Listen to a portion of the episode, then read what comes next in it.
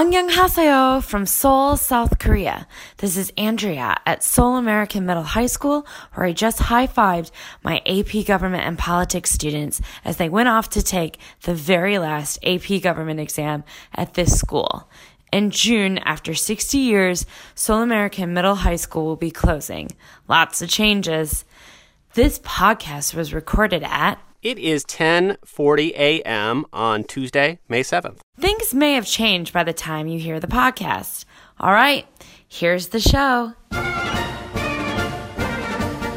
Hey there, it's the NPR Politics Podcast. I'm Scott Detrow. I cover politics. I'm Tamara Keith. I cover the White House. And I'm Mara Liasson, national political correspondent. So today we are talking 2020. We're going to talk about the Trump and Biden campaigns. But first, we have some very important business to take care of. Do you know why? No, why? Well, Mara, let me tell you why. Today, right this moment, it is our 500th episode. Woohoo! We're catching up to Morning Edition, We are very slowly. who is about to celebrate its 40th anniversary. Years. back to that in a second, but we started this podcast back in November of 2015. 800 years ago, basically, to follow a presidential election. So I guess it's appropriate that in episode 500, we're talking about the next presidential election.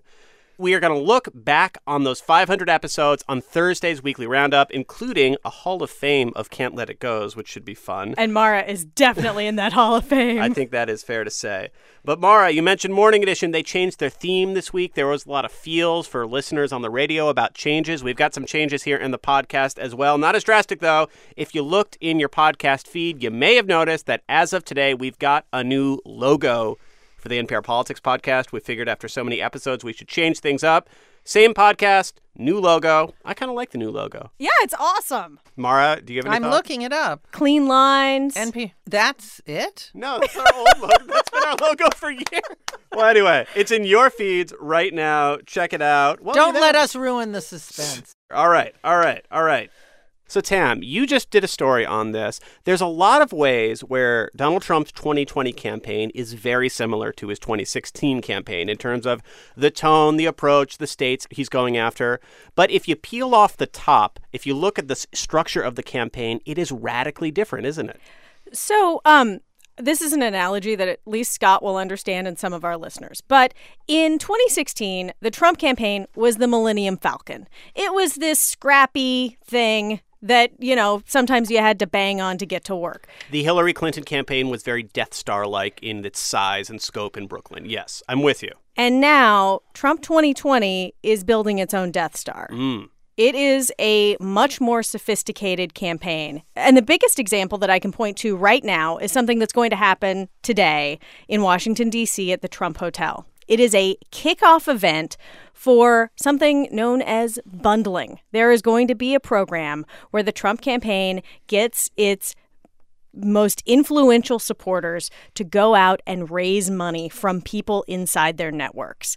Uh, people who raise $25,000 will be in the Trump train. People who raise $45,000 will be in Club 45. People who raise sounds 100,000 very familiar. Yeah, it's Just like a regular Republican presidential campaign. or like Hillary Clinton's campaign, who had Hillblazers who raised $100,000. Jeb Bush had a similar program. George W. Bush had a similar program. In fact, this bundling program that's being launched and this flashy thing was developed with consultation from a Republican who created George W. Bush's bundling program. So okay, and we know, uh, you know, just a few weeks ago we got a picture of how much money uh, Trump's campaign raised in the first quarter, and it was a ton of money. But Mara, how much difference does that make? Because one of the things that, for all the disorganization and seat of the pants approach to the 2016 campaign, one of the things Trump did really well was was go a long way without having to spend much money, getting a ton of free media, dominating the national conversation, having all this money. What difference does that make? Well, first of all, he'll still dominate the national conversation, I think. But money does make a difference. I mean, this is a metaphor for the whole Trump presidency. He kind of took this um, very big departure from Republican orthodoxy on ideology and he married it to the tremendous corporate resources and money that the Republican Party has. And he passed a kind of traditional Republican agenda on tax cuts and deregulation and judges, while it was overlaid with this kind of xenophobia, populism, nativism to appeal to a white working class base. And the way this works in terms of money is that what Trump can do now is he won last time 77,000 votes spread over those three key states. This time he can use that money to go prospecting in this universe that the Trump campaign has defined 26 million voters they think are gettable um, to boost white working class turnout to find every elderly white person in Michigan, Wisconsin, and Pennsylvania that they think might be open to voting for him that either didn't do before. And money is important for that. They've already spent twice as much money on social media as all the Democratic candidates combined. So, money actually matters because it can fund a sophisticated data operation um, where they can find, they say they have identified every single voter that they want to go to. And this money represents something else, uh, which is establishment buy in. Mm-hmm. Uh, the fact that they have this program, you know, in 2016, candidate Trump said, I don't need donors, I don't need donor money. And he was very public about it and very critical of his opponents. And the fact is, the donors didn't want him either. Uh, Although were, he had some key billionaires. Oh, he had some key yeah. billionaires. But a lot of the sort of traditional Republican money people were on the sidelines including this guy Jack Oliver, who now has helped them develop the bundler program. So there, there were all of these Republicans who were sort of never Trumpers. I talked to Anthony Scaramucci, uh, who did a lot of the fundraising uh, for Trump's campaign in 2016. And he said they had this list of regular Republican donors. They called a bunch of them and they got a lot of rejections. And now those very same people are kind of on board with Trump because guess what? He gave them tax cuts. He's giving them judges. He's doing the things that they want. Which is shows you how complete the Trumpian takeover of the Republican Party is. It's not just the base. It's the whole it's RNC. the whole thing. Yeah. Yep. Yeah. And that's why you don't hear a peep from Republicans in Congress when he does things that they violently disagree with in private. Uh, Tam, you mentioned that this, this bundling event is happening at the Trump Hotel. I think it's worth flagging that, uh, just as the case in 2016, where fundraisers were held at Trump hotels, the campaign headquarters are at Trump Tower, this campaign is also going to steer a lot of money back into Donald Trump's businesses, isn't it?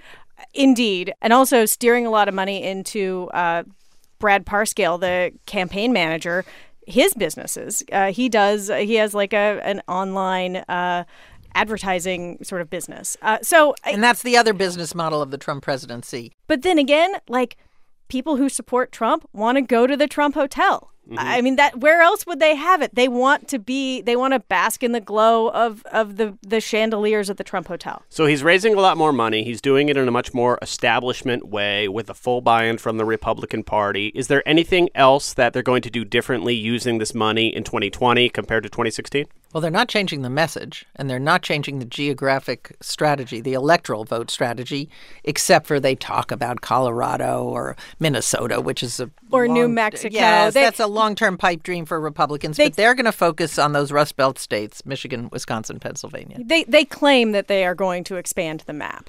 Of course, the key difference is that he will not be running against Hillary Clinton. He will be running against one of 21 as of right now. That number is probably going to grow in the next week or so. 21 Democrats.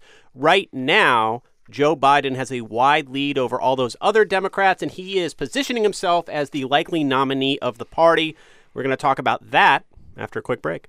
Support for NPR and the following message come from the American Beverage Association. America's beverage companies are working together to support families as they reduce the sugar in their diets. Coke, Dr. Pepper, and Pepsi are providing more great tasting options with less sugar or no sugar at all, smaller portion sizes, clear calorie labels, and reminders to think balance. More choices, smaller portions, less sugar. Learn more about how they're working together at balanceus.org. Dollar stores thrived during the recession. But what happened after the economy recovered? The indicator from Planet Money finds out and goes on a little shopping trip. It's a package of six Groucho Marx nose glasses. Nose glasses. Right, with the mustache and everything. Six of them for a dollar. And we're back. And let's turn to the other side of the field and talk about former Vice President Joe Biden. Scott, you were out on the campaign trail this weekend in South Carolina following Biden around. Um, and, you know, we, we actually haven't talked about him much since he declared his candidacy. Mm-hmm. Um, so you were there with him. What was his message like? You know, it, it's interesting. In a lot of ways, Joe Biden is already trying to position himself as the party's nominee. A big part of the appeal of his candidacy, we've seen this with the voters who are already saying they're going to support him or give money to him, is that there's a lot of thought, and we're going to come back to this, there's a lot of thought that Joe Biden is the best Democrat to beat Donald Trump because of a wide range of reasons, including the fact that he's an established name. He was vice president for eight years. Again, circling back to that point because it's a, yes. certainly a tension point. But Joe Biden is running on this general election type strategy. Uh, the three parts of his campaign that he talks about is that he is going to unite the United States. He's going to, as he puts it, save the soul of the United States, arguing that Donald Trump is this, you know, diversion in terms of the, the things he stands for, the divisiveness, the way that he's destroying allies around the world. Biden's pitch is, you know, if we get him out after four years, we can reset the course. If Donald Trump has eight years, that fundamentally changes this country. And finally, he talks a lot about rebuilding the middle class. So he's making this explicit pitch especially to the type of Democrat that gets the most attention, if not the factual reason for the defeat of Hillary Clinton, the, you know, more conservative, maybe more rural, uh, white middle class Democrat who may have drifted to Donald Trump. He's trying to reassemble the Democratic coalition. Mm-hmm. College educated people, mostly women, African Americans, where he has a reservoir of goodwill, and the white working class, a chunk of which defected from Obama to Trump. And Scott, you were in South Carolina, which is a state that has a very large African American voting population on the Democratic side. Did his pitch change at all for that audience? Yeah, just a little bit. And that's why I really wanted to be in South Carolina because Joe Biden has put himself in a lot of places, going to a lot of, you know, Midwestern Union type settings, really kind of talking to that white working class voter. But, you know, as Mara said, if you look at the polls, he has a commanding lead among non-white voters in the Democratic primary, like like 20 points or so among Bernie Sanders is in the teens. He's far ahead. And I talked to a lot of voters at this event, and a lot of voters said it just comes down to that that association with Barack Obama, that track record with Barack Obama. And having heard that over and over from voters before the event, it really like to the point of it just like I was sitting there in the back of the room laughing. I watched my buddy Barack stand up there. I watched him talk, by the way. He's a hell of a guy. Only person I could confide in was my friend, and he is my friend, Barack Obama. I heard you playing the tape of my buddy, my buddy, I shouldn't be so casual, President of the United States, Barack Obama. He's Joe Obama. Yeah, like seriously, this happened at least five times. Just like Barack Obama, my friend. We're really but, but friends. You know what's so interesting about that is that the other candidates left that lane wide open for him. It's like you listen to the rest of them. Barack Obama didn't exist. Barack Obama is one of the most beloved and revered Democrats in history. And the other candidates not only haven't talked about him much, mm-hmm.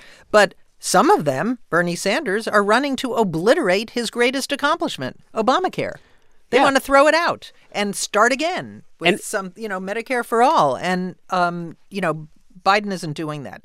Yeah, and some of these candidates, like Kamala Harris especially, goes way back with Barack Obama. She was out stumping for him in 2008 when she was San Francisco district attorney. There's others as well, but it's Biden. Elizabeth Warren created the Consumer Financial Protection Bureau.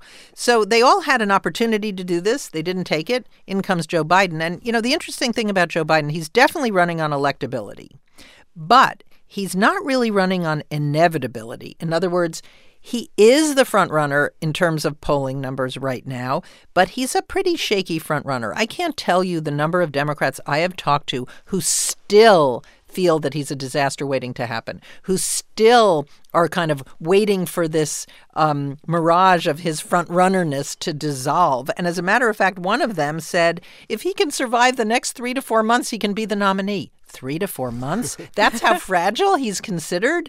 Um, so that's what's pretty interesting about that. But but uh, Democratic voters, despite the fact that they seem to be really voting with their heads, not their hearts, right now, you know, feeling they just want to beat Trump, Biden seems to be the best person to do that. You cannot be a successful candidate unless people are excited about you, not just because they think you're the best of the weak bunch. They have to be excited. So that's what I I'm waiting for Joe Biden to flesh out his program, you know, and come up with things that Democrats can really a forward-looking vision that Democrats can be excited about. So Scott, this electability thing. Let's let's dig in on this. Yes.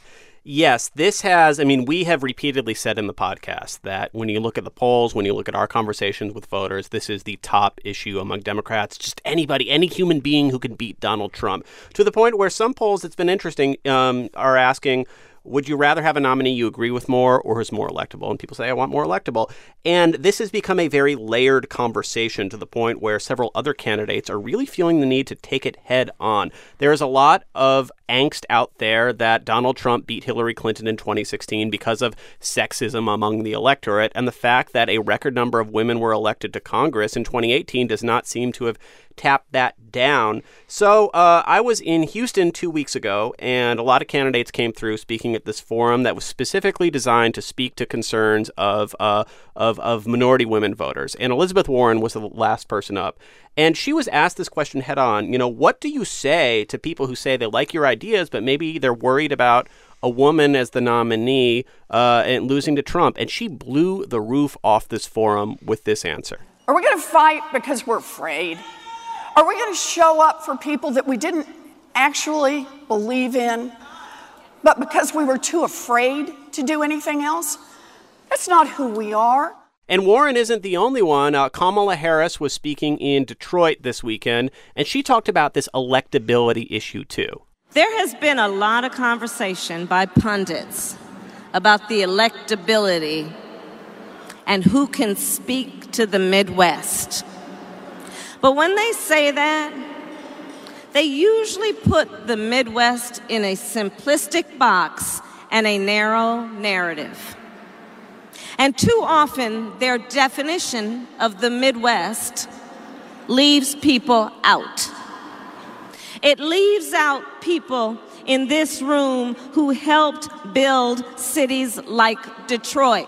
There is this idea that Hillary Clinton didn't lose in the upper Midwest because white guys uh, who work at factories didn't vote for her. She lost because people of color. Oh, I don't think it's an idea. I think it's a clear fact. Yeah, uh, if they you look didn't at, turn out, and then a lot of young people decided to vote for Jill Stein or Gary Johnson. Yeah, if Milwaukee and Detroit are a little more excited about Hillary Clinton, I think she's the I think she's the president. Uh, Pennsylvania is a little bit of a different case, but certainly in those two states. You know, the other thing, can we just stipulate here? Does anybody here doubt for a second that there won't be a woman's slash minority on the Democratic ticket? There will be in some position. Doesn't doesn't Cory Booker say my vice president, whoever she is? Yeah, I there mean, I will be a woman clear. slash minority on the ticket, and there will be somebody on the ticket who can appeal to those Midwestern states in some configuration. All right, that is a wrap for today. We will be back as soon as there's political news that you need to know about. We are super excited that we have made it to 500 episodes. It has been a wild ride, and uh, we're going to recount a little of that in our Thursday roundup. So uh, look for that in your feeds. And Five to- more. I mean, we could get there by, I don't know, 2020? Probably by the end of the election, we might be at another 500 episodes. Woo! Uh, I'm Tamara Keith. I cover the White House. I'm Scott Detrow. I cover politics. And I'm Mara Liasson, national political correspondent. And thank you for listening to the NPR Politics Podcast.